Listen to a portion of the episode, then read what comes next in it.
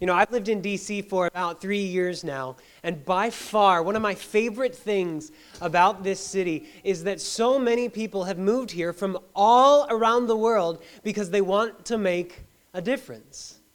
People are looking out at the world, seeing that there's brokenness and suffering, and they come to a place like DC because they want to do something about it. Some of you, that's your story. You moved here to make a difference. And in a similar way, Jesus Christ came to the earth. That's what we celebrate at Christmas. And Jesus came because he saw brokenness in the world and knew that he was the only hope to do anything about it. And the, even though many of Jesus' contemporaries begged him to take power as a political leader or overthrow their adversaries with military might, Jesus came to do something far more important than any, any cultural or political or social cause. Jesus came to bring sinners back to God. He came to bring rebels back to the king. And in so doing, he came to end all suffering forever. Friends, if you take one thing home today, I want it to be this that we all need Jesus to save us. And that's why Jesus came to save us. What's the meaning of Christmas? We all need Jesus to save us, and that's why Jesus came to save us. So, what I want to do tonight with you is I want to look at one passage from the Bible that talks about why Jesus came. It, it, it's a, a letter written to Christians by an early church leader named the Apostle Paul to his young apprentice, Timothy. And from this short portion of the letter, I want us to see three things that we have to believe about Jesus because they're true. Three things about Jesus, and all of these will culminate, will come together to prove to you that we all need Jesus to save us. And that's why Jesus came to save us. So if you have a Bible, open it up to 1 Timothy chapter 1. We'll be looking at 1 Timothy chapter 1, verses 15 to 17. Let me read it for you now. The saying is trustworthy and deserving of full acceptance that Christ Jesus came into the world to save sinners, of whom I am the foremost. But I received mercy for this reason that in me, as the foremost, Jesus Christ might display his perfect patience as an example to those who were to believe in him for eternal life. To the King of the ages, immortal, invisible, the only God, be honor and glory forever and ever. Amen. Friends, I want you to hear three things from this passage of the, of the Bible, from God's Word. The first of those things is that Jesus really came.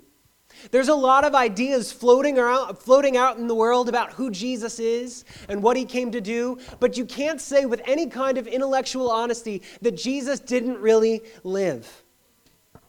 There's no reason to doubt that Jesus really did come, and that's why we celebrate Christmas. We read that this saying is trustworthy and deserving of full acceptance, that Christ Jesus came into the world.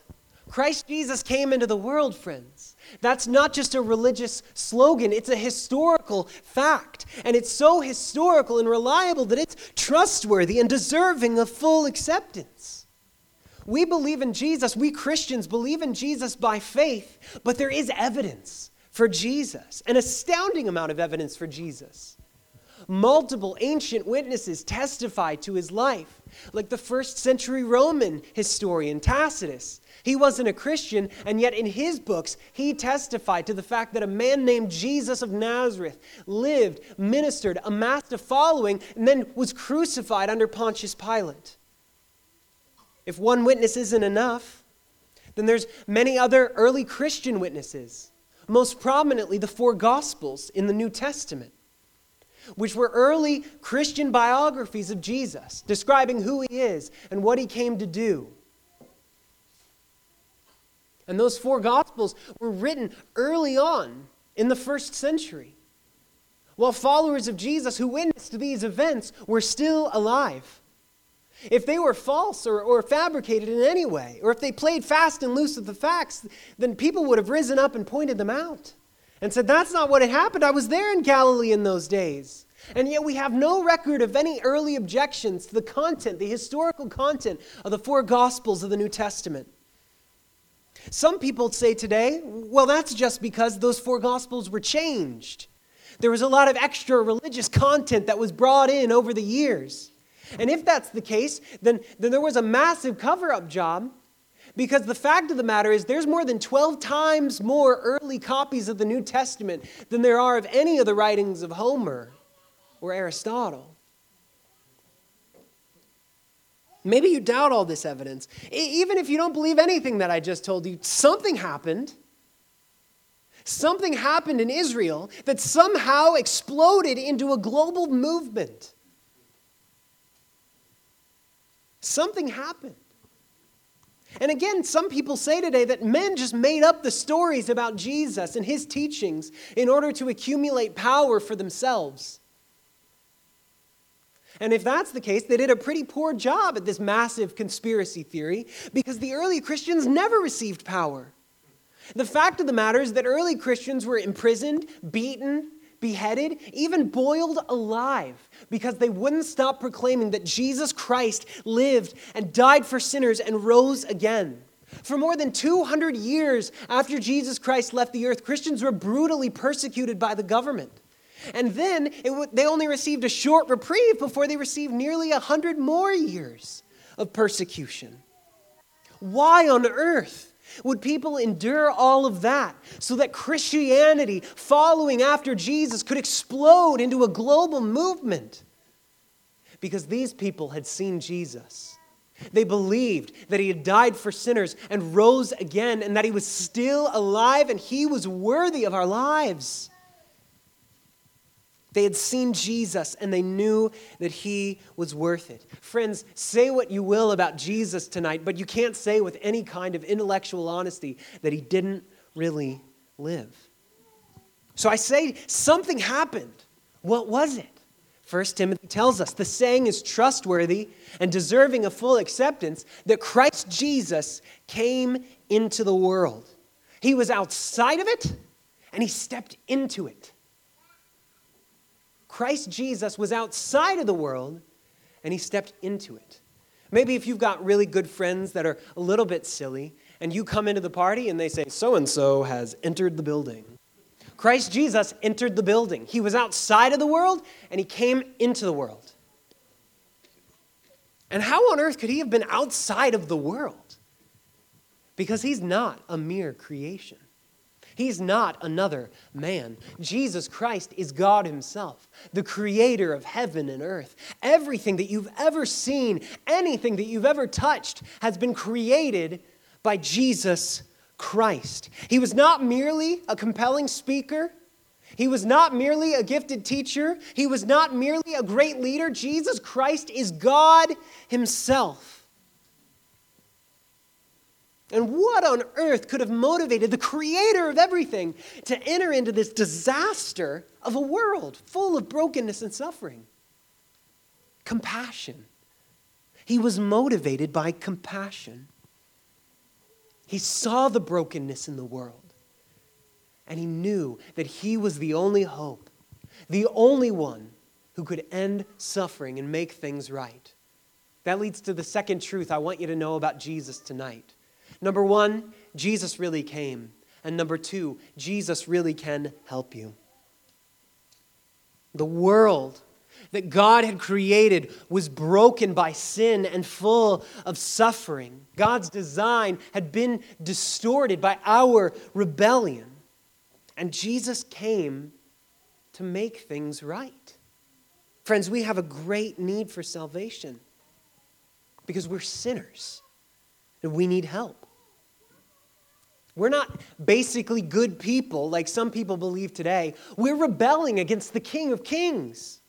And the Bible calls that sin. So Paul's letter to Timothy continues. 1 Timothy 1:15. Christ Jesus came into the world to save sinners, of whom I am the foremost.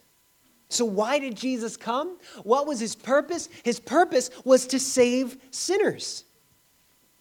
Friends, if Jesus is the creator of everything you've ever seen, then he has a right to dictate how creation ought to function.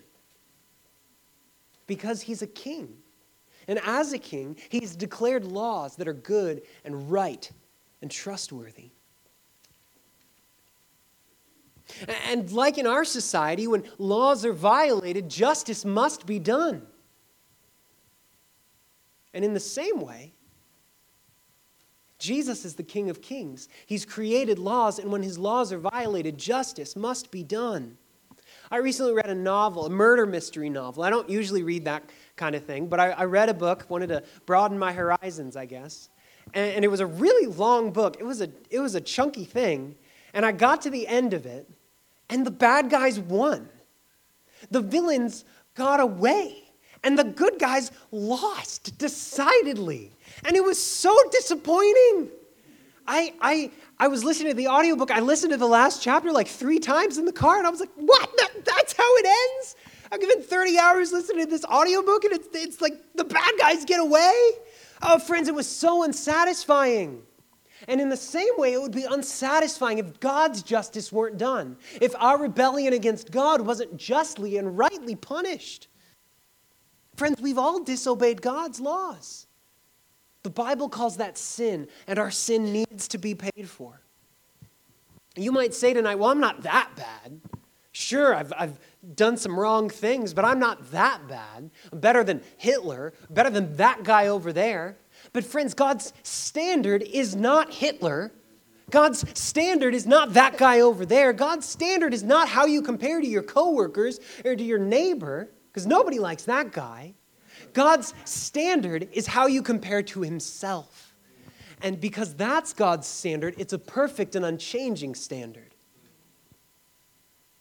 And so anything short of God's perfection in our lives is sin. And because God's just, He has to punish that. He has to.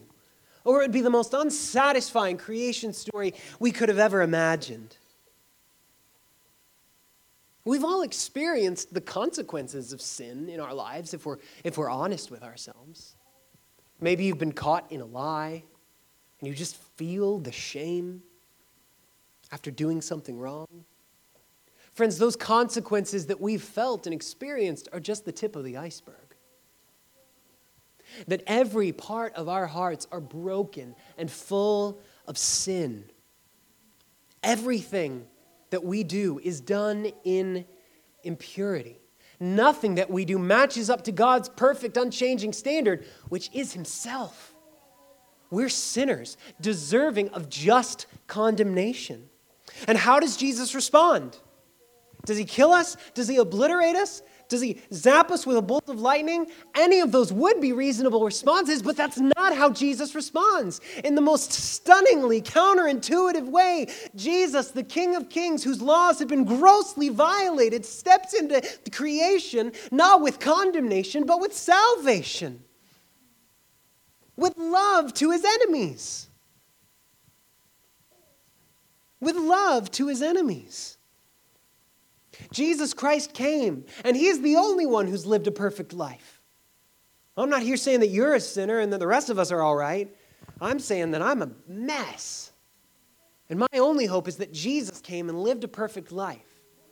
But Jesus didn't just live a perfect life to give you a good example. Jesus' perfect life ended with a brutal execution, crucifixion. And that was about the worst way possible, imaginable to die to be hung on a Roman cross.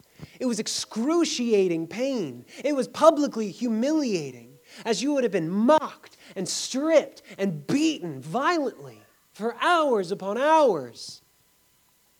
When someone died of crucifixion, they didn't die because there were nails through their hands and feet. They died eventually under the weight of their own body. They suffocated as blood filled their lungs. That's nasty. But that's what Jesus did. Jesus died. The only one who's never deserved a punishment took on the worst imaginable punishment. Why? For our sins.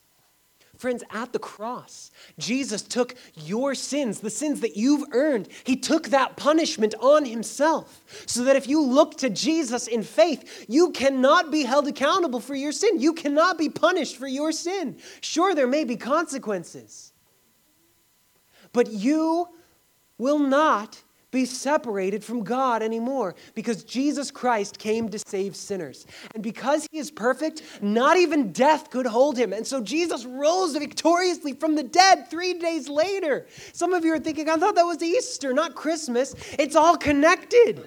Jesus came to save sinners, and that means he came to live a perfect life. He came to die for your sins, and he came to raise again from the dead, and he came to ascend into heaven, and he came to sit on a throne at the right hand of God the Father forever and ever and ever.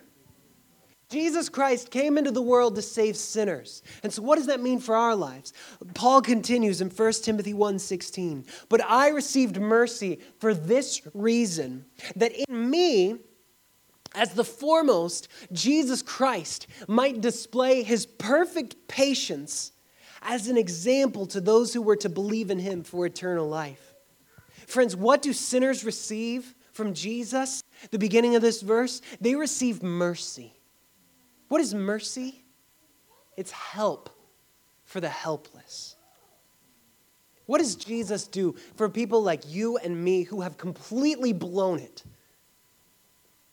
Does he say, Get your act together? No, he extends mercy. He extends mercy, not condemnation. And how does he do it? How does he extend this mercy? Is it with a roll of an eyes and a grunt from his voice saying, I can't believe I'm doing this for you. Have some help? No. Jesus Christ is displaying his perfect patience. And Paul's here writing about his own story of Jesus' perfect patience and mercy flowing to him as an example. Jesus saves sinners with perfect patience. Friends, we are all sinners. We are all messed up. We've all owe a debt to God. And Jesus comes not as a demanding boss who always asks for more. Jesus comes not as an abusive spouse who is constantly criticizing everything you do. Jesus does not come as an enabling friend who just encourages you in your worst habits. Jesus is a savior with perfect patience. No matter how many times we rebel against him, there is sufficient grace in our risen Savior, Jesus, who came to save sinners. You might be thinking tonight, friends, well, that sounds pretty all right. I would like to do that. I would like to receive help from Jesus because my life isn't all put together, because I have sinned against God. How is this wonderful work of God credited to my account? Is it like a scholarship where you have to apply and the best looking application gets the reward? Well, if that was the case, then what I would tell you to do is to clean your act up, do more good things, at least enough to outweigh your bad things. You should probably come to church more often, do more religious things, probably give yourself to feed the poor, and maybe Jesus will reward you. Friends, that's not why that's not how Jesus saves. Salvation is not for the best looking people on the outside. Salvation is for those, looking at it in verse 16, for those who believe in him for eternal life. Friends, we've offended Jesus, and his response is not condemnation, but salvation to help you and to save you. This is why Jesus died to save you, so that anyone who believes in him would not die separated from God forever, but would be raised to endless life. And this is why Jesus died, but he couldn't stay dead. He's still alive today, and that leads to the third thing I want you to know about Jesus. Jesus really came, Jesus really can help you. And number three, Jesus really is the King. Whether you trust in Jesus or not, take him or leave him, he's still the king, and he has authority over your life. So, friends, I'm here today as a herald, as an ambassador for the King of Kings, and telling you, calling you, inviting you, bow, because he is the King of Kings. Paul ends this section of his letter in verse 17 to the King of the ages, immortal, invisible, the only God, be honor and glory forever and ever. Friends, Jesus Christ is the King of all ages. His authority knows no boundaries in space or in time. And long after every Republican and Democrat and independent is long forgotten, King Jesus will still be sitting on a throne. We sang a few minutes ago what child is this? We sang, Come, peasant king, to own him. The most powerful men and women on this planet are just peasants before Jesus because he is the king of kings. He is the king of all ages. He is immortal. He died once by his own choice, but he will never die again. He is the only God. He's the creator and owner of the universe. Friends, he is able to help you. He is powerful enough to help you. He made it all. And he is good and kind enough to help you. So come to him and find true and lasting life and peace. Jesus is the king, he doesn't need you. That's why Christianity isn't about doing the right thing or being a better person. Because what good could we possibly bring to this Jesus that he doesn't already have? We are peasants. He's the King of Kings. What good thing could we possibly bring to him that he doesn't already have?